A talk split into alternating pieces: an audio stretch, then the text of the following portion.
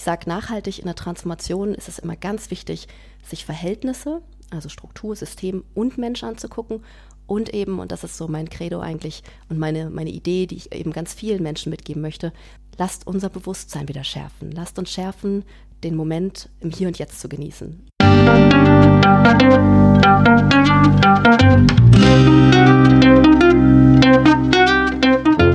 Schön, dass du wieder reinhörst. Ich grüße dich ganz herzlich bei Ich, wir alle, dem Podcast und Weggefährten mit Impulsen für Entwicklung. Wir bei Shortcuts laden interessante Personen ein, die uns zu den Themen Selbst, Team und Werteentwicklung inspirieren. Für mehr Informationen zum Podcast und zur aktuellen Folge schau vorbei unter www.ichwiralle.com. In den Shownotes deines Podcast-Players findest du außerdem zusätzliche Infos zum Gast, den Inhalten dieser Folge und zu Shortcuts. Ich bin Maike Schäbitz, Redakteurin und präsentiere dir heute ein Gespräch zwischen Birgit Permantier und unserem Gast Sophia Rödiger. Sophia ist Mitgründerin von Mountain Minds und verantwortet als Wirtschaftspsychologin sowie systemische Organisationsberaterin den Themenbereich globale Transformation bei Daimler Mobility. Mit ihrem Fokus auf Achtsamkeit im Arbeitskontext erhöht sie Präsenz und Wirksamkeit von Führungspersonen und macht einen nachhaltigen Umgang mit Digitalisierung erlebbar. Sie fokussiert in diesem Gespräch darauf, was es braucht, damit digitale Transformationen nachhaltig wirksam werden und nicht nach kurzer Zeit in der Umsetzung scheitern oder einfach wieder versanden. Bevor das Gespräch beginnt, noch ein kurzer Hinweis zu unseren Angeboten. Auf ichwiralle.com/angebote findest du unsere aktuellen Workshops und Ausbildungen zu den Themen Selbst, Team und Werteentwicklung. Und jetzt wünsche ich dir ganz viel Inspiration und Freude beim Hören. Audio ab.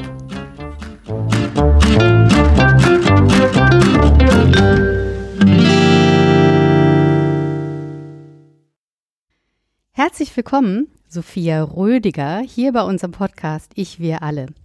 Sophia, du bist Gründerin von Mountain Minds, einer Firma, die sich um die Kombination oder Entwicklung von Digitalisierung und Achtsamkeit kümmert und als Wirtschaftspsychologin bei der Daimler Mobility AG Lead of Global Transformation. Das klingt ja schon mal richtig spektakulär, groß und global.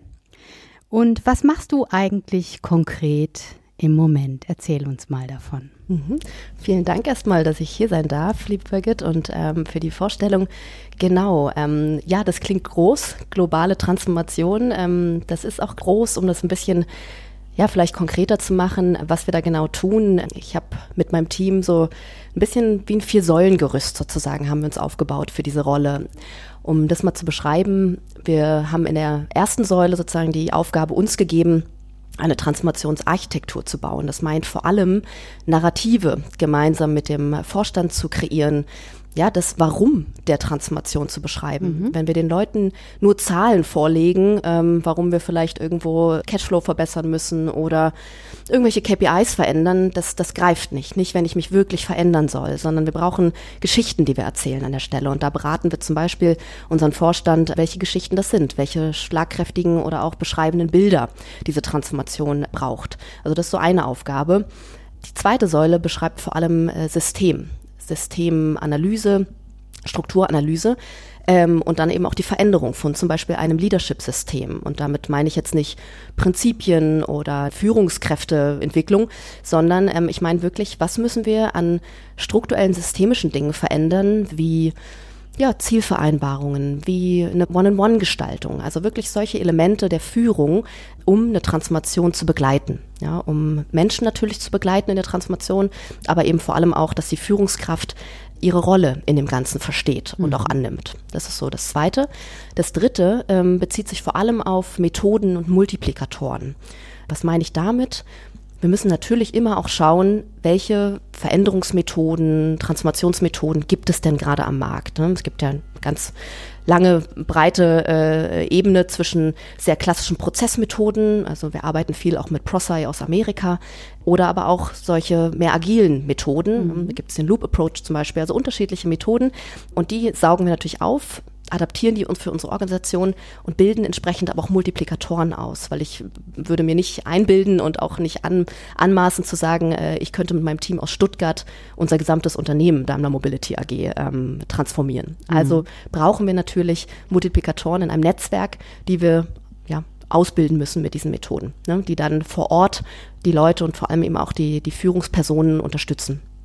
Und die letzte Säule, die vierte Säule, auch eine ganz spannende Säule, ist vor allem der Bezug auf Projekte, weil wir sagen, ähm, in jedem Projekt findet eine Veränderung statt. Ja, entweder weil ein neues Tool eingeführt wird oder weil man einen neuen Prozess einführt, weil man ein neues Produkt baut. Ne? Also unterschiedliche Gründe, warum etwas Neues entsteht. Und diese Projektleiter proaktiv mit zu unterstützen, also nicht zu sagen, wir melden uns erst ah ja, jetzt ist das Produkt da, jetzt denken wir mal an die Menschen und die Veränderung.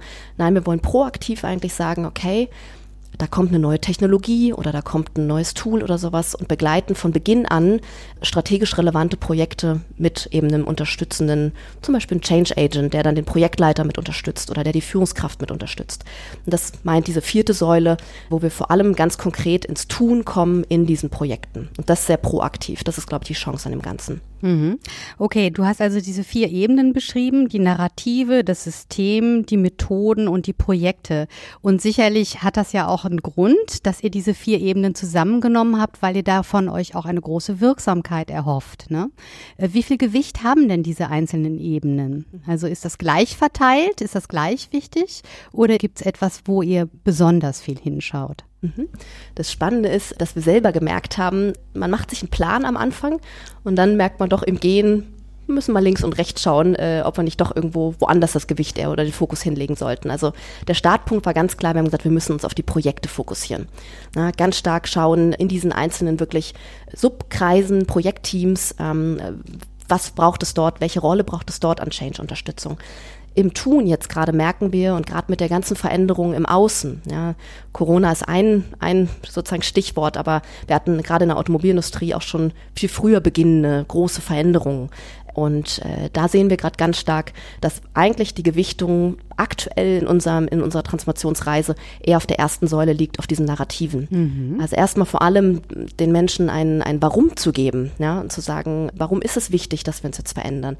Da reicht natürlich der Druck von außen oder der gibt eine gewisse Kraft mit, ja, und einen gewissen Grund, aber das, das reicht noch nicht aus, einfach nur zu sagen, jetzt kommt von außen Corona und andere Themen irgendwo, ne, mhm. sondern äh, wir müssen gemeinsam dieses Narrativ bilden. Also deswegen sehen wir gerade der größte Aufwand und gerade die Energie geht eigentlich in die, in die erste Säule, vor allem dieses Aufbauen von Narrativen, von, einem, von der Sinnhaftigkeit der Veränderung mhm. auch und das dann auch wirklich mit den Leuten im Gespräch zu diskutieren, in Diskurse zu gehen. Ja, das, also ich glaube, Gespräche sind was ganz Wertvolles in diesen Veränderungsprozessen. Und äh, genau, also das, wie gesagt, mit den Menschen dann gemeinsam auch zu formen, dann zu sagen, was bedeutet das für dich? Also diese Frage, what's in it for me und für meine Rolle? Ganz genau. Und was ist drin für die Leute, die diese Transformationsreise machen? Also vielleicht erzählst du dafür noch mal ein Beispiel, wo das deutlich wird, insbesondere da, wo es schwierig war, Leute zu überzeugen, weil das ist ja, es ist ja leicht, wenn das Narrativ, was du gebaut hast, funktioniert. Aber wo passiert die Anpassung? An welchem Punkt fällt dir da was ein? Mhm. Also ich glaube, wir sind sogar noch weit davon weg, äh, dass wir das funktionierende eine Narrativ hätten. Das mhm. merken wir selber gerade. Das ist, äh, sind ja auch, wie gesagt, die ersten Schritte, die wir sozusagen gehen jetzt gerade nach diesen vielen Umbrüchen, die, die erfolgt sind, mhm. gerade auch Außenerfolgen. Und es ist, äh, da stellst du, äh, Birgit, eine, wirklich eine ganz, ganz entscheidende Frage. Es ist ähm, ein ganz schmaler Grad. Also ich äh, müsste jetzt auch lügen, wenn ich sage, ähm, es ist für jeden ein schönes Narrativ. Weil gerade wenn wir über digitale Transformation sprechen, wenn wir darüber sprechen, dass wir Prozesse automatisieren, wirklich strikt automatisieren ähm, und somit auch eine Verlagerung von Berufsfeldern erfolgt. Ja? Also ich möchte gar nicht sagen, dass jetzt äh, diese Angst, die immer so geschürt wird, auch, äh, oh, die, die Jobs brechen weg. Äh, an gewissen Stellen muss ich ganz klar sagen, ja, das sehen wir bei uns. Also um ein konkretes Beispiel zu geben, wir haben Kreditbereiche und für uns als Financial Service Dienstleister ist Kredit was ganz Entscheidendes, weil wir wollen ja Menschen Kredite geben, um eben das Auto zu finanzieren, die Mobilität zu finanzieren. Und das waren mit die wichtigsten Analysten, die wichtigsten Berufe bei uns über viele, viele Jahrzehnte. Jetzt haben wir eine KI, die diesen Job macht, zumindest vor allem eben gerade sehr, würde ich mal sagen, standardisierte Fälle. Und ich würde sagen, Großteil, fast 80 Prozent sind genau diese Fälle, die erfolgen vollautomatisch. Und da hast du ne, einen Shift, eine Verlagerung in, in äh, Berufsfeldern, und auch eine Antwort, die du finden musst als Unternehmen. Was machst du jetzt an der Stelle? Was machst du mit Menschen? Wie gehst du damit um mit der Situation? Wie, wie holst du die Leute ab und, und gibst ihnen und zeigst ihnen aber auch genau Zukunftsszenarien auf? Und die sind nicht für alle schön. Das müssen wir auch sagen. Und da bin ich aber ein großer großer Fan, auch zu sagen, ähm, und da sehe ich genau auch unsere Beratungsrolle in diesem globalen Transformationsteam, zu sagen, es muss nicht für alle rosig sein, aber wir müssen das Szenario transparent und ehrlich aufzeichnen, weil nur dann kann sich jeder Mitarbeiter, jede Mitarbeiterin fragen, bin ich hier richtig? Passt das noch? Gehe ich mhm. diese Reise auch mit oder nicht? Weil das finde ich das, das ganz Entscheidende in solchen Transformationsreisen. Man spricht ja oft davon, Mitarbeiter mitzunehmen. Da bin ich ein bisschen immer so drauf eingestellt, wo ich sage, Kinder können wir mitnehmen. Mitarbeiter, Mitarbeiterinnen können selber entscheiden, gehen sie mit mhm. oder nicht. Dafür müssen wir ihnen aber ganz klar sagen, wo geht die Reise hin. Und das finde ich eigentlich das Entscheidende hier an der Stelle. Und äh, das lernen wir gerade, wie schwer das ist, wenn du halt weißt, okay, die Botschaften sind nicht alle schön, die wir verbringen oder ähm, auch ausstrahlen und verkörpern. Aber das zu tun, da vorne zu stehen und dann ehrlich zu sagen, wir machen das trotzdem alles, egal wie blöd das wird. Und das wird auch um ja, um äh, Verabschiedungen gehen sozusagen. Ne? Ähm, aber mhm. da zu sagen, wir gehen, machen das gemeinsam, wir machen das im Dialog und irgendwie immer auch noch basierend auf den Werten, die wir uns als Company gegeben haben, gibt zumindest mal einen Rahmen, wo man sagt, okay, ich habe das Gefühl, egal wie das hier weitergeht, das wird irgendwo ein gutes, also das wird ein gutes, ein guter Weg, sagen wir es so. Ja? Nicht für jeden ein immer gleich gutes Ende. Vielleicht sieht man das auch erst Jahre später. Mhm. Und das ist das Schwierige gerade in dieser Transformation, ähm, wo es wirklich eben auch darum geht, ja, sich auch von, von bestimmten, und ich sage es immer lieber, von Rollen zu verabschieden. Wir verabschieden uns ja nicht von Menschen. Die sind genauso viel wert wie immer. Aber die Rolle braucht es eben in diesem Setting so nicht mehr. Ähm, mhm. Und das okay. ist, genau. Genau, das ist ja für den Einzelnen dann mitunter auch sehr herausfordernd, diese Reise mitzugehen. Welche Herausforderungen gibt es denn noch? Oder ich frage jetzt mal anders. Du bist ja jetzt Transformationsexpertin. Du hast ja da schon einige Erfahrungen gesammelt. Wenn du jetzt anderen Unternehmen, weil viele Unternehmen schauen ja vielleicht auch zu Daimler, wie machen die das denn und so. Wenn du denen jetzt Ratschläge geben wolltest, welche wären das? Beziehungsweise, ich frage mal so, welche Fehler machen denn andere Unternehmen, die sie vermeiden sollten bei solchen Transformationsprozessen? Mhm. Da durfte ich ganz viel lernen in, in den letzten Monaten. Wir haben uns ja auch schon äh, ein bisschen über das ganze Thema Luhmann und äh, Systemtheorie mhm. unterhalten. Ich glaube, was ich beraten würde. Und ich muss sagen, ich habe es selber bei uns erlebt. Äh, deswegen, ich kann aus eigenen Fehlern sozusagen jetzt auch ganz viel rausziehen und ähm, natürlich auch anderen mitgeben. Und ich hoffe, dass andere dann eben nicht diese Fehler auch nochmal machen. Was oft unterschätzt wird in Transformationsreisen, sich die Transformation oder vor allem auch meine Organisation, das System, wo ich gerade unterwegs bin, vielschichtig anzuschauen. Also was wir tun, ist, wir stoppen oft, ich habe ja vorhin von dieser ersten Säule, dem Narrativen gesprochen, wir stoppen oft auf dieser Ebene. Wir gestalten ein Narrativ, wir schreiben uns neue Prinzipien auf, Verhaltensprinzipien, wie wir sein wollen. Wir schreiben uns, ähm, gerade ist ja so das Schlagwort Growth Mindset irgendwo auf. Ne? Äh, wir machen tolle Folien. Oft bezahlen wir Agenturen dafür, dann bunte Folien zu machen. Wir machen Events vor allem die letzten Jahre viel auch physisch, als das noch ging. Die bedient die Schauseite, ne? Das, du sagst es, genau. Wir gehen ganz viel auf diese, auf diese Bühne, mhm. ja, und äh, machen da ganz viel. Das ist auch ganz wichtig. Das kreiert irgendwo auch Identifikation. Es zeigt ja auch ähm, ein gewisses Bild von, okay, was, was ist hier erlaubt an vielen Stellen auch, ne? Äh, wie, wie soll ich sein? Wie darf ich sein? Das war es aber auch. Und das ist das, wo ich äh, aus eigener Erfahrung sagen würde, guck noch mal tiefer, schau dir vor allem auch die Verhältnisse in deiner Organisation an. Schau dir an, wie du Hierarchie, wir können auch bei der klassischen Hierarchie bleiben, wie du Hierarchie gebaut hast, wie du Rollen gestrickt hast. Schau dir aber auch an, wie du, ja, wie führst du denn Leute als Führungskraft? Wie gestaltest du deine One-and-Ones? Was machst du denn zum Thema in diesen One-and-Ones? Sind das immer die KPIs der Balance Scorecard, die du durchgehst? Oder wird da mal auch ein Thema wie Transformation oder ja, Growth Mindset, nimm doch das Wort, aber wird das dort besprochen? Ja, wird gefragt, was hast du gemacht in die Richtung, um ein Growth Mindset zu zeigen? Ähm, und genau das beschreibt zum Beispiel diese zweite Ebene, diese Systemebene auch, ähm, sich anzuschauen, wie können wir diese Verhältnisse verändern, damit die Menschen in deiner Organisation auch ein neues Verhalten zeigen. Mhm. Ja, wenn man das nicht tut, dann wird sich auch nicht viel verändern und dann kannst du ganz viel auf die Folien schreiben. Ja, also die Folien kannst du ja einfach wegatmen, ne? Also du hast ein schönes Event gehabt und der Arbeitsalltag ist dann nochmal eine andere Nummer. Kannst du vielleicht mal ein Beispiel geben, wo ihr auf diese systemische Seite geschaut habt und tatsächlich die Verhältnisse verändert habt, um den Transformationsprozess in Gang zu bringen? Ähm, also ein ganz prägnantes Beispiel, was uns gerade bewegt und ähm, definitiv bin ich da noch ganz viel am Lernen gerade, ähm, ist, dass wir ein bisschen in unsere Organisation reinzuschauen, ähm, kann man beschreiben, wir sind über die letzten Jahre sehr stark mit einem, ja, in einem starken regionalen Marktsetting unterwegs gewesen. Also wir haben 40 Märkte.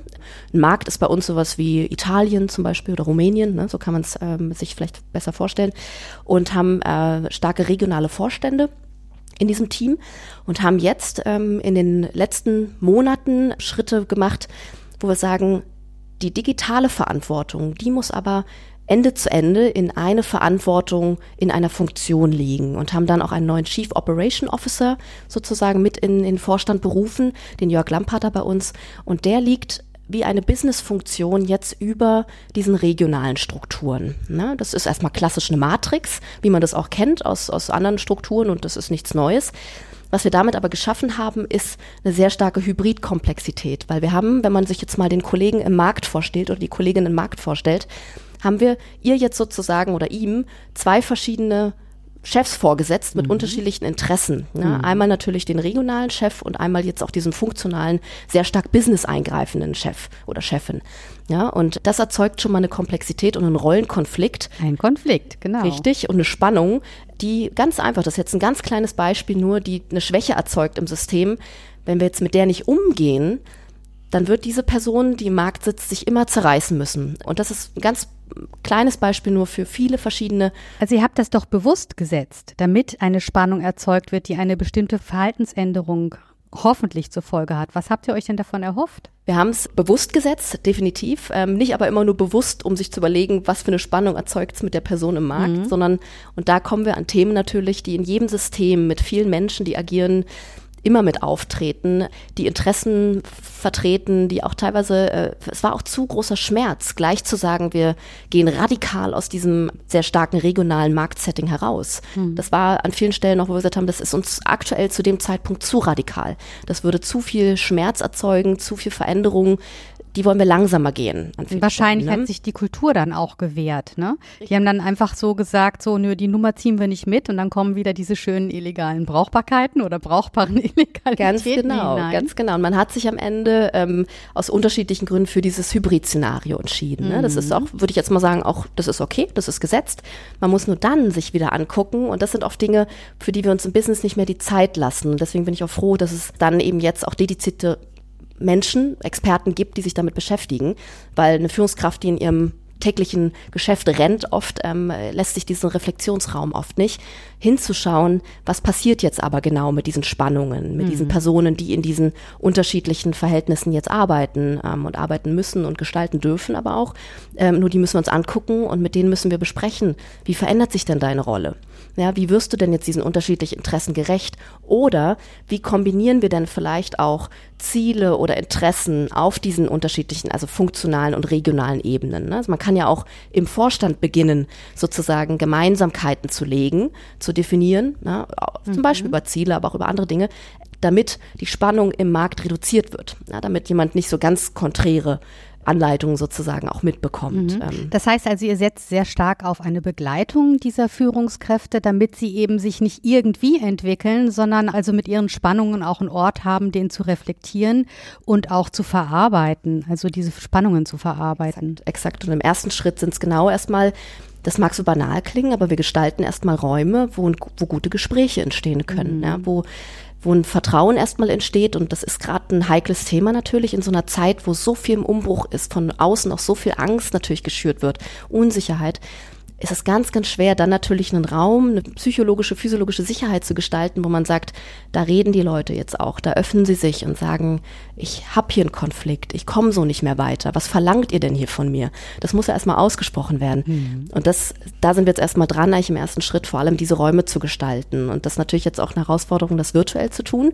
Komplett virtuell ist aber auch eine große Chance. Also sehe ich auch gerade in, in den ersten Runden, in denen wir begonnen haben, auch gerade das vertraute Setting zu Hause in meinem Homeoffice geschafft mir auch noch mal einen Raum, einen geschützten Raum, wo ich mich manchmal sogar noch mal mehr öffne, als würde ich jetzt mit den Leuten in einem Raum sitzen, wo doch jeder erstmal irgendwie mit verschränkten Armen da sitzt, äh, aus dem Fenster schaut und sagt, ja, jetzt sollen die mal da vorne erstmal organisieren und moderieren und mal gucken, ob ich was sage, ja oder nein. Das merke ich gerade, gestaltet sich eigentlich ganz schön in diesen wirklich kompletten virtuellen äh, mhm. Szenarien, wo natürlich alle Kamera anhaben, aber trotzdem ihren geschützten Raum zu Hause haben, in dem sie sich bewegen. Mhm. Ja, jetzt bist du natürlich in einer besonderen Position auch und du hast schon das Gefühl, dass du deinen Wahrnehmungen ähm, in gewisser Weise vertrauen kannst in diesen Gesprächen. Andererseits gibt es ja dann auch noch andere Kommunikationsebenen, von denen du ja gar nicht so viel mitbekommst. Wie wird dann darüber geredet zum Beispiel und was wird dann daraus gemacht? Wie geht ihr dann damit um? Mhm. Das ist eine, eine super spannende, relevante Frage äh, für uns. Also gerade diese, genau, ja, dann auch irgendwo eine Kaffeeklicke oder mhm, weiß ich, wo man sich genau. trifft und genau diese Dinge bespricht wir hatten, muss ich auch sagen, gerade in den letzten Jahren eine Kultur, die das sehr verdeckt auch hält, muss ich sagen. Also wir haben natürlich Umfragen, Pulse-Checks und so weiter, aber wir haben gemerkt, das war alles sehr glatt. Das war auch sehr harmoniebedürftig, was wir dort kommuniziert haben. Ich muss sagen, wir kommen jetzt zum ersten Mal, deswegen finde ich die Zeit auch so, so spannend, auch wenn es gerade weh tut. Wir kommen zum ersten Mal gerade an, an ein Momentum, wo es, glaube ich, allen zu viel geworden ist. Plus diese jetzt auch noch äh, Anforderungen mit Homeoffice, was von, ja, von außen jetzt auch noch kam. Zum ersten Mal sind es in, in Town Halls, sind es in vielen anderen Situationen und, und Gesprächssituationen, wo wirklich ganz offen ausgepackt wird, was ist hier los? Ich mache nicht mehr mit. Also wirklich auch böse Kommentare teilweise, mhm. aber so echt und so ehrlich, wo ich sage, wow, mit denen können wir doch arbeiten. Das ist doch gerade richtig gut, was passiert. Mhm. Ähm, deswegen habe ich gerade das Gefühl, dass wir zum ersten Mal das wirklich an die Oberfläche bringen, dass es wirklich rauskommt, mhm. dass man darüber ehrlich spricht und dass es, was in diesen Klicken vorher sowieso immer schon gelaufen ist und auf dem Flurfunk, kommt gerade wirklich raus und wird transparent in ganz vielen verschiedenen Formaten, Townhalls, was ich gerade angesprochen habe, aber auch in ganz einfachen One-on-Ones mit den eigenen Mitarbeitern und Mitarbeiterinnen. Deswegen glaube ja. ich, das ist schon mal eine erste wirklich gute Qualität, die passiert. Was wir ansonsten natürlich machen, wir haben äh, Multiplikatoren und, und ein Netzwerk aufgebaut. Also ähm, ganz, ganz wichtig war, war von Beginn an auch für mich zu sagen, wie können wir wirklich starke Experten, Change Agents, wie man sie nennen möchte, einfach Leute, die Interesse und Lust intrinsisch motiviert haben, diese Organisationen zu verändern. Wie können wir die nutzen in einem Netzwerk, um auch so ein bisschen Pulscheck zu machen vor Ort sozusagen ah ja. und mhm. eben auch dran zu bleiben an in Gesprächen, um das auch zurückzutransportieren, nicht um zu sagen, du du du, die Birgit hat gesagt hier beim Kaffee, das meinen wir nicht, aber um zurückzuspiegeln, hey Mensch, hier Was ist, ist wirklich los? Ne? Genau, ne? hier ja. ist eine Geschichte, hier müssen wir mal näher auf den Puls legen. Mhm. Da bewegt Leute noch mal was ganz anderes gerade, äh, als jetzt vielleicht wir denken hier mit unserer irgendwo Brille im Headquarter, weil vielleicht im Markt gerade was ganz anderes abgeht, ein ganz anderer Film läuft. Ne? Ja, das ähm, erfordert natürlich auch, wenn ich mich da so hineinversetze, sehr viel Konfliktkompetenz, insbesondere bei der Führung. Die sind ja oft auch sehr konfliktresistent in der Regel. Das ist ja etwas, also was man, was man beobachten kann. Je höher man in die Hierarchie schaut, desto weniger Konfliktkompetenz ist oft da.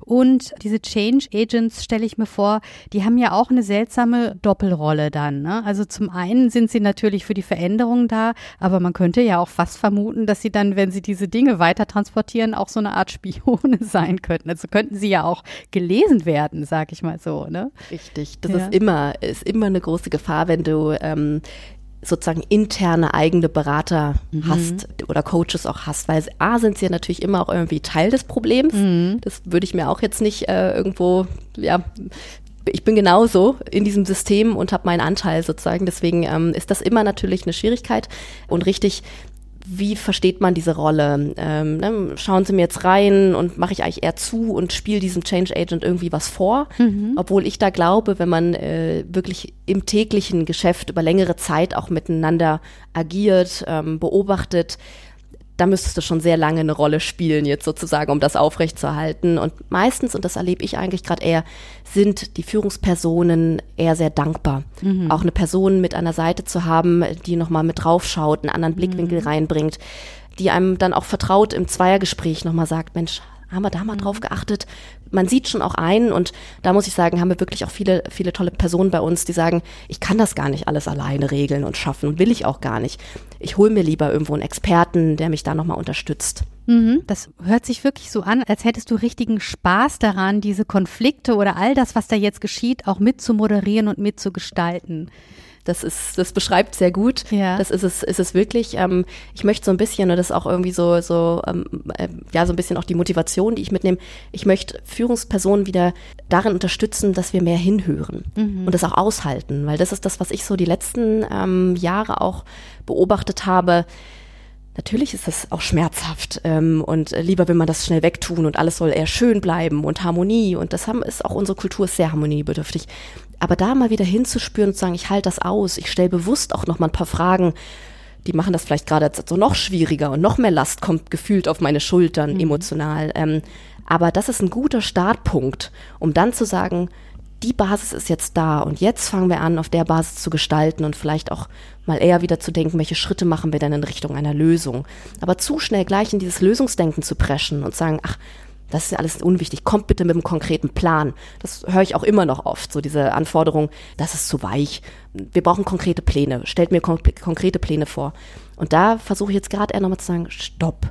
Lass uns doch nochmal den Stoppmoment setzen und erstmal hingucken, hinhören, hinspüren, was ist da alles. Ähm, und das ist so ein bisschen, du hast gerade gesagt, ja. auch Konflikte sind da natürlich. Ja. Aber die zu gestalten, zu moderieren und erstmal auch hochkommen zu lassen. Das ja, schnelle wichtig. Lösungen erzeugen ja auch wahrscheinlich viele Nebenprobleme dann wieder. Und du hattest ja im Vorgespräch auch gesagt, dass es eines deiner Themen ist, dass wenn sehr viel Komplexität da ist, diese erstmal auszuhalten und nicht sofort zu reduzieren, so wie das oftmals ähm, benannt wird als Lösungsstrategie. Ne? Was kann denn dabei helfen, Komplexität mehr auszuhalten, wie du sagst? Ja, also das beschreibt äh, wunderbar, wirklich als genau diese Komplexität aushalten, statt gleich zu in Aktionismus zu fallen, zu reagieren, Komplexität reduzieren zu wollen, glaube ich, ist eine ganz wichtige Fähigkeit, erstmal mit sich im Bewusstsein im Connect zu sein. Also ich glaube, dass diese tiefe Bewusstseinsebene, die wir wieder bei uns erzeugen müssen, also um hier und jetzt zu sein, dass das eine ganz wichtige Fähigkeit ist, um dann zu starten, zu sagen, ich bin erstmal auch wieder empfänglich für das, was mir andere bringen. Ja? Also erstmal wirklich bei sich anzufangen, mit sich im guten Mitgefühl zu stehen, ähm, sich bewusst zu sein, das geht gerade ab, hier und nicht, ich bin schon wieder in 100 Szenarien oder ach Mensch, die Vergangenheit war so schön. Ach damals, Birgit, weißt du noch, alles war so gut. Ja, und da wirklich zu sagen, nee, ich bin jetzt im Hier und Jetzt und bleib auch einfach mal kurz hier. Ähm, spüre, was ist mit mir und dann empfange ich auch wieder ganz anders mit Sensoren, was bringen mir denn jetzt andere auch entgegen ja, und stelle auch noch gute Fragen an der Stelle, die mir noch mehr entgegenbringen. Ähm, und das, glaube ich, ist ein ganz wichtiger Startpunkt und erste Qualität, um davon ausgehend dann auch gute Entscheidungen zu treffen, wo gehen wir jetzt hin, wo steuern wir hin, wo bauen wir uns wieder Orientierung. Mhm, genau, in der Präsenz und im Moment, also in, im Moment jeweils ist ja auch immer alles gut. Ja, also da ist ja der Konflikt gerade mal einfach nur ein Gedankenkonstrukt. In, Im Moment selbst ist erstmal alles gut und da kann ich alles Mögliche zulassen. Genau. Da kommen wir natürlich jetzt auch zu einem Thema, das deine neue Firma betrifft, die du mit Lukas zusammen gegründet hast, mit Lukas Fütterer, der ja auch bei Daimler arbeitet. Und ihr habt die Firma Mountain Minds gegründet. Und diese Themen fließen dort ja zusammen. Das Thema Achtsamkeit, das Thema Digitalisierung. Du sagst gerade, wie wichtig es ist, präsent zu sein, wenn wir miteinander auf Probleme und Herausforderungen schauen. Was hat dich denn motiviert, diese Firma zu gründen, beziehungsweise es ist ja oft so ein Entscheidungsprozess, der eine längere Zeit braucht. Ja, also, und da gibt es dann bestimmte Momente, die einfach den Schalter umlegen. Hat so einen Moment bei dir gegeben? Definitiv. Ähm, das war ein ganz großer Moment für mich. Also es ist wirklich so eine, eine Krise gewesen in meinem Leben, ähm, die, würde ich sagen, mit die nachhaltigsten und gravierendsten Veränderungen auch für mich gestaltet hat. Das war letztes Jahr, als ich selber die Botschaft bekommen habe, schwer krebserkrankt zu sein und dann auch nach einer großen OP mit Chemo und Bestrahlung durch diesen Prozess gegangen bin. Es war in Summe dann doch fast ein Dreivierteljahr mit Reha, wo ich mich dann wieder erholen durfte. Und da hatte ich natürlich A, viel Zeit, aber auch nochmal eine ganz andere, einen ganz anderen Blickwinkel auf das, was tue ich jeden Tag. Gerade wenn ich in digitalen Kontexten unterwegs bin, mit digitaler Transformation arbeite, was tue ich da jeden Tag und wo bin ich da eigentlich bei mir selber? Und ähm, ich liebe arbeiten und ich mhm. liebe mit Leuten zu arbeiten und zu gestalten. Aber, und das große Aber muss ich mir auch selber bewusst machen, musste ich mir bewusst werden, ich neige auch dazu, so sehr in Flows zu geraten und dann auch so Vollgas zu geben, dass ich mich da drin vergesse. Also ich äh, habe, glaube ich, Antennen und das würde ich sagen, ist auch eine Stärke von mir.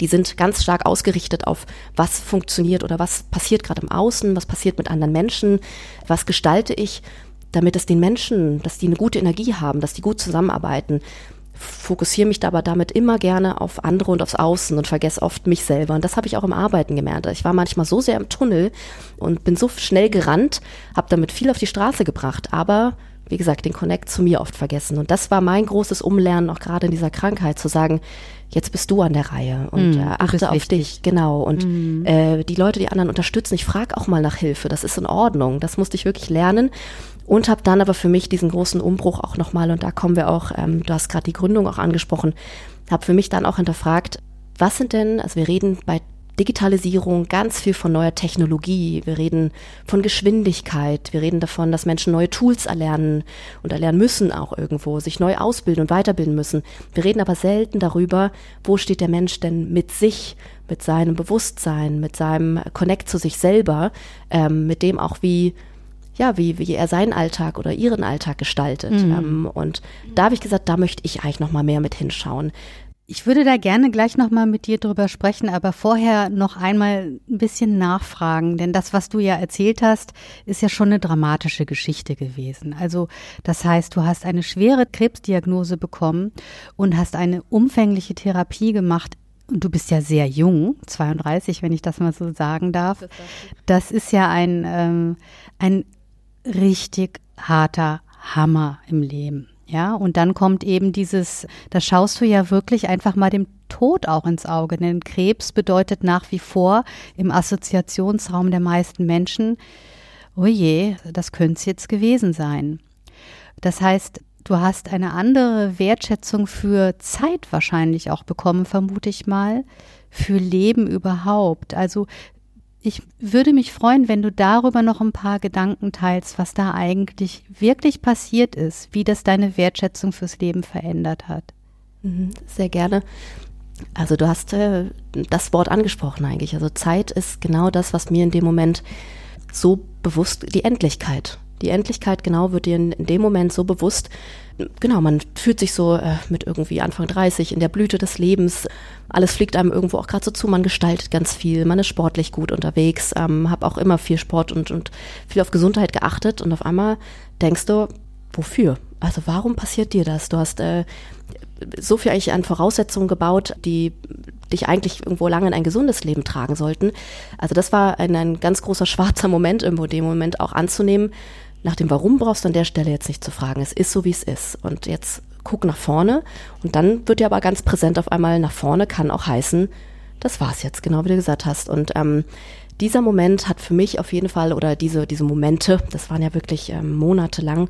Und in meinem Fall äh, ist das eigentlich noch in einem guten halben Jahr, dreiviertel Jahr ein kurzer Prozess gewesen. Andere gehen ja noch viel, viel länger da auch durch, durch Prozesse. Hat mir eine Demut und Dankbarkeit gegenüber dem Leben geschenkt eigentlich, würde ich fast sagen, wo ich heute auf jeden Fall jeden Tag ganz an, also und das ist wirklich nicht nur irgendwo jetzt ein Gerede, weil ich das in einem netten Buch gelesen habe, mhm. jeden Tag ganz anders bewusst macht. Also ich stehe ganz anders morgens auf und bin ähm, im ersten Moment erst einfach mal dankbar. Ich stehe auf ohne Schmerz. Ich bin erstmal da, ich kann atmen und kann den Tag so gestalten, weil ich weiß, mein Körper, ich habe eine Energie, ich kann Termine machen, ich kann Sport machen, ich kann abends Freunde treffen. Das konnte man eine Zeit lang nicht. Mhm. Ähm, man wusste morgens nicht, wie wird der Tag verlaufen. Äh, Schaffe ich die drei Schritte vielleicht nicht mal mehr zur Apotheke. Das ist ein komplettes Umdenken, wie man dann auf einmal lebt. Und mhm. ich bin froh, ich bin unglaublich dankbar, wieder in einem anderen Rhythmus jetzt sein zu dürfen. Aber ich möchte auch, und das, das ist mir ganz wichtig, jeden Tag zurückdenken, nicht jetzt um, oh Gott, was ist denn da passiert und der Schicksalsschlag oder die Krise, aber zu sagen, ich erinnere mich und mache dann anders bewusst weiter und renne nicht wieder zurück ins Hamsterrad und äh, mhm. bin einfach irgendwo wieder in meinem Film, in meiner Funktionsmaschine sozusagen, ähm, sondern ich tue das anders, ich tue das bewusster und ich nehme mich auch bewusst seitdem an vielen Stellen raus, wo ich einfach sage, hier setze ich meinen Stopp-Moment, hier wird's mir zu viel, hier war ich jetzt zehn Stunden in Videokonferenzen, jetzt möchte ich Yoga machen mhm. oder jetzt möchte ich was Schönes kochen und ähm, irgendwie jetzt den Abend ausgleiten lassen. Und das habe ich anders für mich gelernt. Also du hörst mehr auf die Impulse deines Körpers, die sagen so, jetzt ist wirklich Stopp, jetzt ist Ruhe angesagt oder mal einfach ein Moduswechsel. Und du sagst jetzt auch, dass diese Erkenntnisse für dich auch so wertvoll sind, dass du sie eigentlich an andere Menschen auch noch weitergeben willst in Form der Kombination von Achtsamkeit und Digitalisierung. Was heißt das denn dann? Wie möchtest du diese Form von Achtsamkeit weitervermitteln im Kontext von digitalen Transformationen? Genau. Wenn wir nämlich bei diesem digitalen Kontext bleiben und uns dieses Bild mal vorstellen. Und, und jetzt haben wir ja gerade über Stoppmomente, übers Hören auf und, und Spüren, äh, was mit mir gerade geredet. Wenn wir gerade mal uns so einen digitalen Tag nämlich auch vorstellen, der ja jetzt eben sehr stark von Videokonferenzen, mhm. einem Meeting nach dem anderen im Cyberspace irgendwo geprägt ist. Und wenn man wirklich mal so auf den Tag plant, wir haben ja an vielen Stellen diesen sehr stark meetinggetriebenen Kalender jetzt einfach umgesetzt in eine virtuelle Welt, ohne da was zu ändern. Das heißt, ich springe wirklich rein, raus, rein, raus von Meeting zu Meeting. Wenn man sich diesen Tag jetzt mal so vornimmt, plus dann noch, ich habe ein Handy, ich habe meine E-Mails, die ich noch managen muss, dann hat man oft so zwei Szenarien, gerade bei, wenn ich jetzt, und wir fokussieren uns sehr stark auch auf Führungspersonen mit Mountain Minds, ähm, dann hat man so zwei Extreme, würde ich es jetzt mal beschreiben. Die einen, die unglaublich überfordert sind und wirklich so vor ihm sitzen sagen, ich renne und ich bin so überfordert, ich bin getrieben von Notifications fast schon. Jetzt kommt die E-Mail rein und ich habe irgendwo so diesen Drang, ich muss da wieder antworten. Also unglaublich bestimmt von dem, was kommt da rein, was kommt auf mich zu aus diesen äh, digitalen Kanälen. Oder ich habe das andere Extrem, die ganz oft sagen, also das macht bei mir die Birgit im Team, die Sophia, die kümmern sich um die Digitalisierung und um die Strategie. Also ich brauche das auch gar nicht bei mir. Und dann sieht man noch so, wie die Arbeitsmappe ausgedruckt vor einem liegt. Und diese zwei Extremen beobachten wir gerade ganz stark. Die letzteren brauchen die euch überhaupt? Oder sind die nicht total durchgechillt? Die denken erstmal, äh, die denken erstmal, sie brauchen uns nicht. Ähm, mhm. aber es reicht eben nicht. Und das ist das Spannende. Und da sind wir doch an vielen Stellen auch auf die, oder da haben wir äh, es geschafft, sozusagen zu zeigen und den Spiegel vorzuhalten, wenn die Führungskraft, die Führungspersonen nicht als Vorbild mit agieren und das vorleben, dann wirst du ganz, ganz schwer tun, in deinem Team, in deinem Bereich dieses Verhalten auch wirklich zu, zu sehen. Es gibt natürlich immer Leute, die auch von sich aus motiviert sind, intrinsisch motiviert, dann was Neues auszuprobieren, sich von außen inspirieren zu lassen. Aber immer noch, da bin ich ganz stark von überzeugt und, und habe das auch beobachtet, dieses sehr platte Beispiel, Leading oder Leading by Example, ne, so, mhm. was man immer so gerne nutzt, ähm, ist eins der mächtigsten und wirksamsten Unbedingt.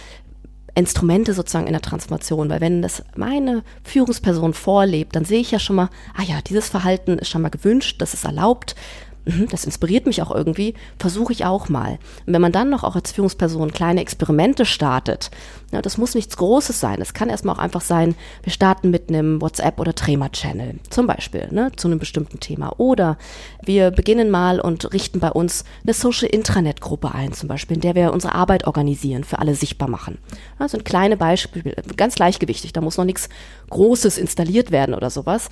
Wenn man über solche Experimente erstmal beginnt, Arbeit zu verändern, und auch sichtbarer zu machen und dann auch wieder in der Retro darüber zu reden und zu sagen, hey, wie war das für uns? War mhm. das gut, war das nicht gut? Und es muss auch nicht immer gut sein. Also man kann auch mal sagen, nee, das Tool bringt uns jetzt an der Stelle überhaupt nichts. Aber dann hat man es mal ausprobiert und ins Gespräch gebracht. Mhm. Das ist ja jetzt sehr stark auch wieder die Tool-Ebene, die genau. digitale Tool-Ebene, wo du eigentlich das eine Tool mit dem anderen ersetzt, nur der Inhalt ist ein bisschen anders. Genau. Wenn ich an das Thema Achtsamkeit oder eben auch hineinlauschen in mich denke, dann denke ich auch einfach an Zeiten, wo ich überhaupt keinen, also wo ich, wo ich einen Detox mache beispielsweise, mal ein Meditationsretreat, das natürlich vielleicht nicht gerade von der Firma bezahlt wird, aber kann ja auch Mini-Retreats mir in den Tag einrichten. Äh, Mini Meditation, bildschirmfreie Zeiten, wo ich wirklich in mich hineinspüre und auch mal schaue, wie sieht es eigentlich aus mit meiner Kraft gerade. Ist das auch Teil des Programms? Also genau. du sagst ja, Verhaltensveränderung ist es und Vorbildfunktion ist es. Wie wäre denn dann eine achtsame Führungskraft unterwegs? Ja. Wie wäre denn da der Tag organisiert einer solchen Führungskraft? Schöne Frage. Also es ist genau auf jeden Fall das, was du sagst. Das ist diese Verbindung. Deswegen spielen wir ja auch mit diesem sozusagen sehr konträr erlebten Qualitäten, Achtsamkeit und Digitalisierung auf der einen Seite und geben genau diese Beispiele, die du gerade schon besprochen hast, leichtgewichtig einer Führungskraft mit weil was nämlich oft so ein bisschen fehlinterpretiert oder als Mythos irgendwo so rumkursiert, ist immer, Achtsamkeit bedeutet gleich, ich gehe ins Kloster. Ne? Irgendwie zwei Wochen ins Kloster oder ich nehme noch mein Team mit oder sowas. Es war immer was sehr Großes, was meist irgendwo im Außen auch passiert ist. Und dann bin ich zurückgekommen und entweder war es halt da, ich habe mir was mitgenommen oder auch nicht. Und da genau wollen wir ansetzen und über diese verschiedenen Coaching-Elemente oder auch Trainings, die wir ähm, gestaltet haben, zu sagen, hey, was können denn so leichtgewichtige Experimente sein, die du mal ausprobierst? Ja, starte doch mal ein Meeting mit einer achtsamen Minute. Ne? Erstmal, dass alle ankommen, eine Minute durchatmen und erstmal nichts gesprochen wird. Dass jeder erstmal sich settelt, wo bin ich gerade. Könnte eine kleine Übung sein. Ne? Oder auch als Führungskraft genau sich Rückzugsorte schaffen und mal mit einem mit einer Journaling-Übung zu arbeiten, zum Beispiel eine Reflexionsfrage, wo man wirklich mal aufschreibt auf ein leeres Blatt Papier, eine Fragestellung, die mich bewegt gerade und runterschreibt, fünf Minuten im Flow, was, was fällt mir dazu ein? Ne? Und sich diese mhm. Räume zu schaffen und mit diesen kleinen Experimenten schaffen wir erstmal Angebote eigentlich in unseren Trainings und, und probieren die mal aus und gucken, was passiert. Und ne, gehen am Ende oft auch gerne raus mit so einem ja, kleinen Aktionsplan sozusagen, was fange ich denn mal ab morgen an? Weil meistens ist es sehr gut zu sagen, ich starte mal morgen mit einem kleinen ersten Schritt. Wenn ich mir einen zu großen aufmale, der erstmal in den nächsten Wochen irgendwo vielleicht äh, beginnen kann oder soll, dann ist oft schon wieder das Momentum vorbei und dann bleibt man nicht dran. Dann ist man frustriert, weil war viel zu groß und ähm, habe ich ja schon immer gesagt, kann ich nicht mit dieser Achtsamkeit und will ich auch nicht. Und da verlieren wir ganz viele schon. Und wenn man über diese kleinen Schritte rangeht und diese kleinen Experimente einbaut, das klappt sehr gut auch im Führungsalltag. Und dann wäre für mich zum Beispiel, um da nochmal die Frage zu beantworten, eine achtsame Führungskraft, jemand, der genau diese Räume mit seinen Mitarbeitern gemeinsam gestaltet. Also zum Beispiel dieses Meeting mal so beginnt oder sich selber Zeit für Reflexion und Rückzug nimmt und auch bewusst das thematisiert und sagt, ich gehe jetzt diese Stunde, dieses Meeting sage ich jetzt ab, weil ich brauche eine Stunde, um mir gerade Gedanken zu machen. Nachmittags habe ich einen wichtigen Termin und den möchte ich vorbereiten. Das auch thematisiert und in die Sprache bringt. Und das ist vielleicht erstmal auch irritierend und wie, du nimmst jetzt eine Stunde für dich und fürs Durchatmen. Aber das mal auszuhalten und dann zu sagen, ja genau, dafür, weil das brauche ich jetzt, das anzusprechen, das zu thematisieren, wäre für mich erstmal ein ganz wichtiger kleiner erster Schritt, mhm. um das zu machen. Mhm. Und dann darüber, über diese kleinen Experimente, über diese Übungen, gewisse Qualitäten auszubilden, nämlich Qualitäten wie, wie steuere ich denn meine Impulse und meine Reaktionen? Ne? Gehe ich immer gleich in die Emotionen und irgendwo reagiere gleich und wenn das auch manchmal sehr impulsiv ist. Oder schaffe ich es, den Stoppmoment zu setzen, durchzuatmen, mich hier an die kleinen Praxisideen zu erinnern, zu sagen, nee, stopp, durchatmen und dann erst reagieren. Ne? Und mhm. das, das wollen wir trainieren, um das nachher im täglichen dann auch wirklich machen zu können. Mhm. Ja? Und das sind für mich Qualitäten, die so eine achtsame Führungsperson auch verinnerlicht hat sagen wir mal in der Vision, ne? wenn wir mal schauen, was könnte das denn bedeuten, wenn große Firmen wie beispielsweise Daimler oder andere große Organisationen solche Art von Prinzipien, Übungen, Trainings, aber auch Rituale, das sind ja eigentlich Rituale, also organisationale Gewohnheiten, mit in ihren Strukturen verankern. Wie würde das dann aussehen? Was wäre so deine Vision von einem Arbeiten in einem Konzern, wo Achtsamkeit gewürdigt und geschätzt wird? Mhm. Ähm, also erstmal ist es, glaube ich, auf jeden Fall ganz wichtig, und davon bin ich überzeugt, dass man das Thema freiwillig belässt.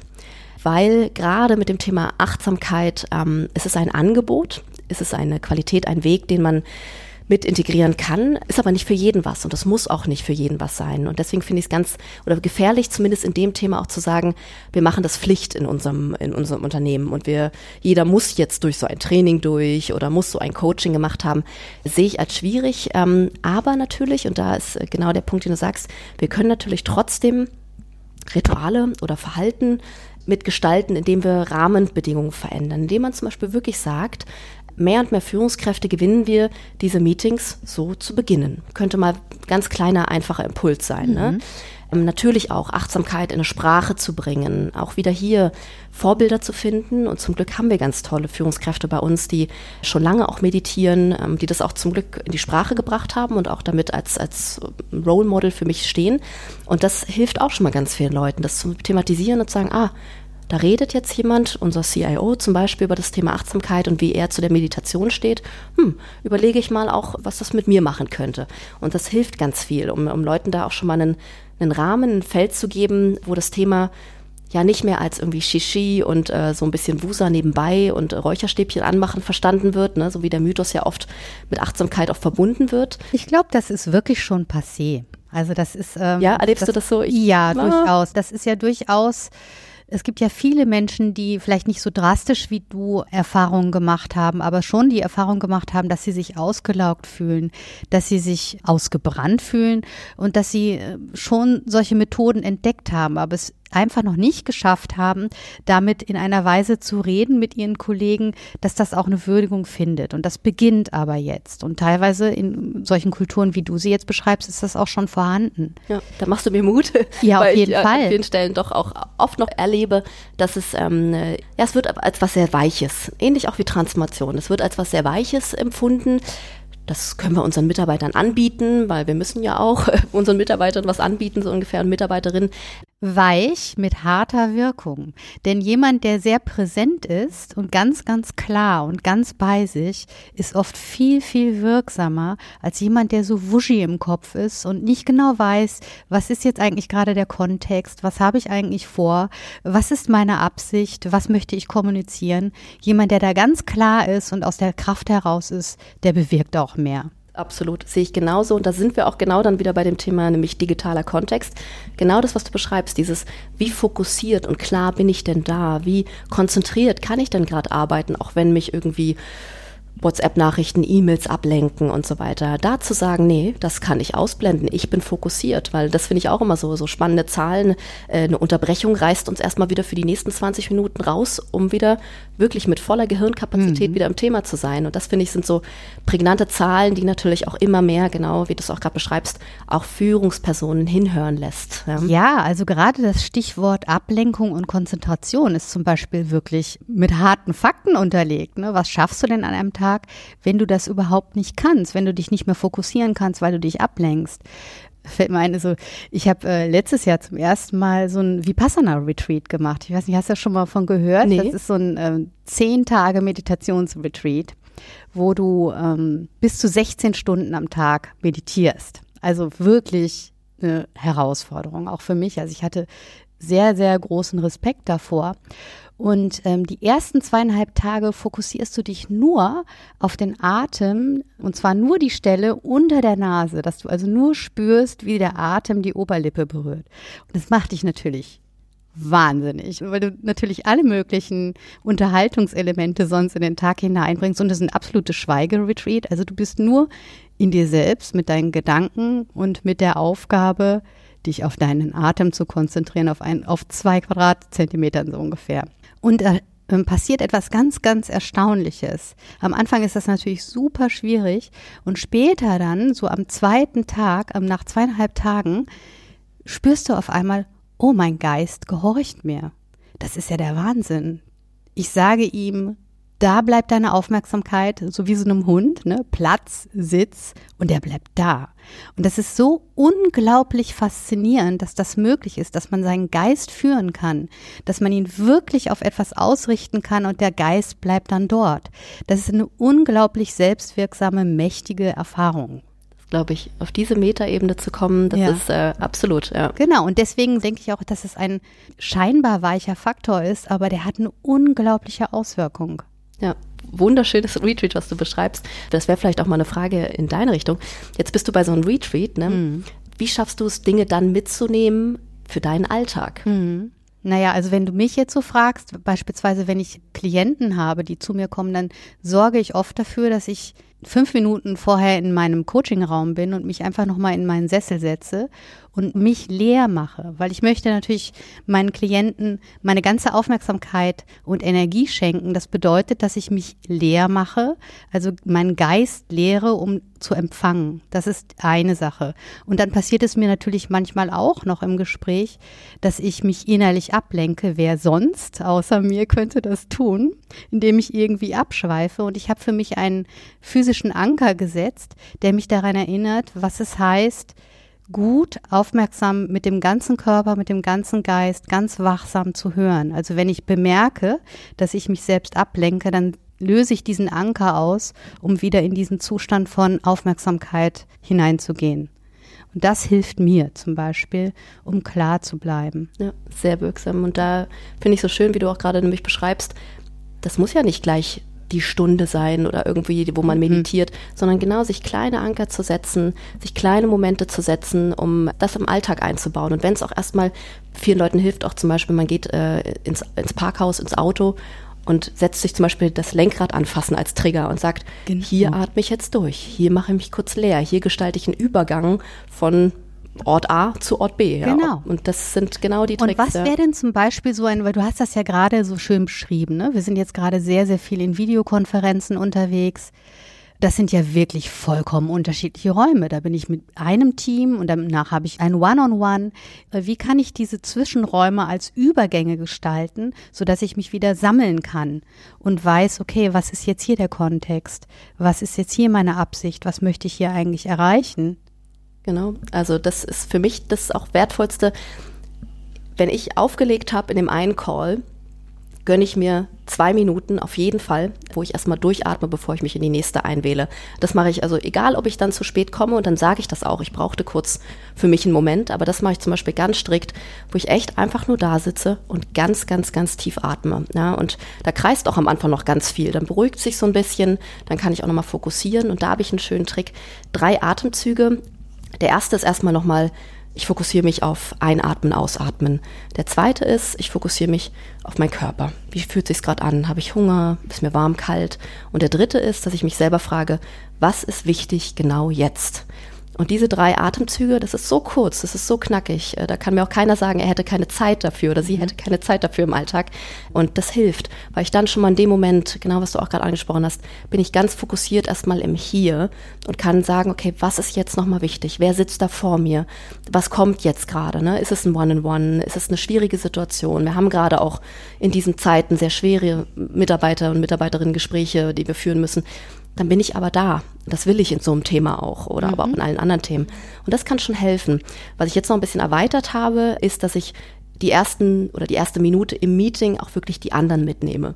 Genau, das hätte ich nämlich jetzt auch Genau, gesagt, und weil ich- das eine ist ja natürlich dieses sehr ich-fokussierte, also mein eigener Zustand, aber wir sind ja in Kommunikation in sozialen Situationen und mir geht es auch mehr und mehr darum, ein Feld zu schaffen, wo Begegnung möglich ist und wo es möglich ist, dass wir zusammen in ein, um es mal ein bisschen, ja, vielleicht esoterisch auszudrücken, aber was aber auch sehr handfest ist, ein Bewusstseinsfeld. Das kann man tatsächlich auch erschaffen, gemeinsam miteinander, so wie wir beide das ja jetzt gerade eben erschaffen. Richtig. Und ich finde das nämlich gerade, und da sind wir auch wieder beim Link der Digitalisierung, gerade in diesen virtuellen Räumen so wichtig, wo wir eben über diese, diese Distanz, die wir natürlich haben, es schaffen müssen, irgendwo diese Nähe, diese Verbindung herzustellen. Und also was ich gerne, gerne mache und eigentlich jetzt konsequent in, in jedem Meeting beginne, ist einmal, wie gesagt, diese, diese Arrival-Minute, ja, wo du wirklich sagst, wir kommen an, wir atmen einmal alle tief durch, es wird auch nichts gesprochen. Und dann finde ich immer auch sehr schön, das ist auch überhaupt nichts Esoterisches oder, oder Rocket Science, aber diese Check-in-Runde, dass jeder einmal sagt, hey, wie bist du heute hier? Ja, und das ist, das macht schon so viel. Und da muss man ja auch nicht, viele Leute sagen dann immer, ja, ich möchte jetzt da nicht meine privaten äh, Dinge reinbringen. Nee, aber persönlich und privat ist für mich nochmal was anderes. Es ist, ist eine Sache, ob ich sage, ihr habt jetzt gerade im Hintergrund meinen Mann gesehen ähm, und ich bin heute hier, weil ich habe gut ausgeschlafen, bin neugierig. Oder ob ich jetzt was Privates verrate und sage, wir haben Eheprobleme seit gestern Abend. Also das ist ja, man kann ja auch immer noch überlegen, wo ist die persönliche Ebene, wo ich einen Connect herstelle und wo gehe ich tief ins Private rein. Und das verstehe ich auch, dass da viele Leute sagen, das muss einfach nicht sein. Das ist auch okay, aber ich fände es dann doof zu sagen gleich irgendwo, nee, das hat ja alles nichts zu suchen. Also bei der Arbeit müssen wir sowas nicht vermischen. Und da finde ich immer noch schade, dass man sich zu schnell in Schwarz und Weiß reinkippen lässt und da nicht nochmal überlegt, welche anderen Spielräume haben wir denn noch, um genau diesen Connect herzustellen, nämlich. Ja, genau. Also dieser Connect, diesen Raum zu halten tatsächlich.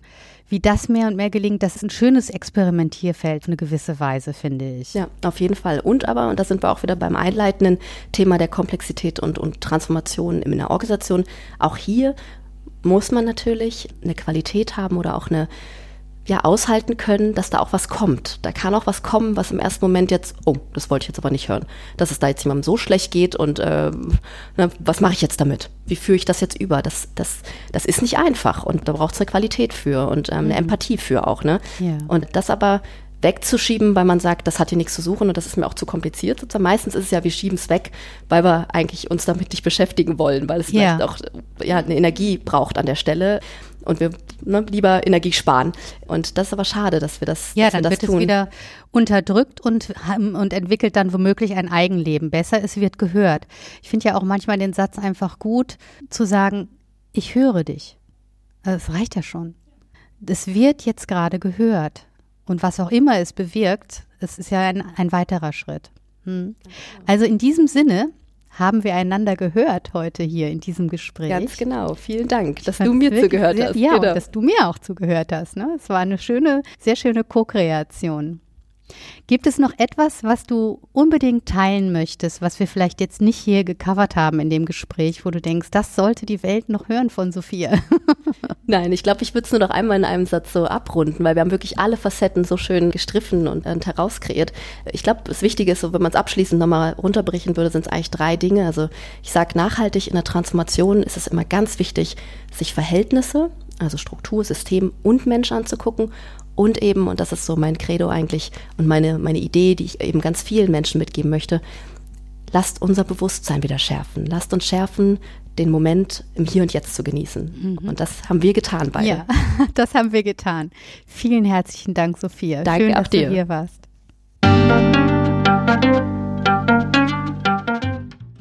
Das war eine Folge von Ich, wir alle, dem Podcast und Weggefährten mit Impulsen für Entwicklung.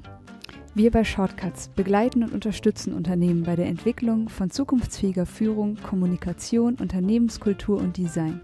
Mehr Infos zu unseren Angeboten, zum Podcast und der aktuellen Folge findest du unter www.ichwiralle.com. Wir freuen uns über dein Feedback zur Folge und deine Bewertung des Podcasts bei iTunes. Bitte stell uns gerne Fragen zum Podcast und mach Vorschläge für Themen und Interviewpartner, die dich interessieren würden. Und zu guter Letzt, schau gerne bei uns in Berlin-Kreuzberg vorbei. Wir lieben Besuch.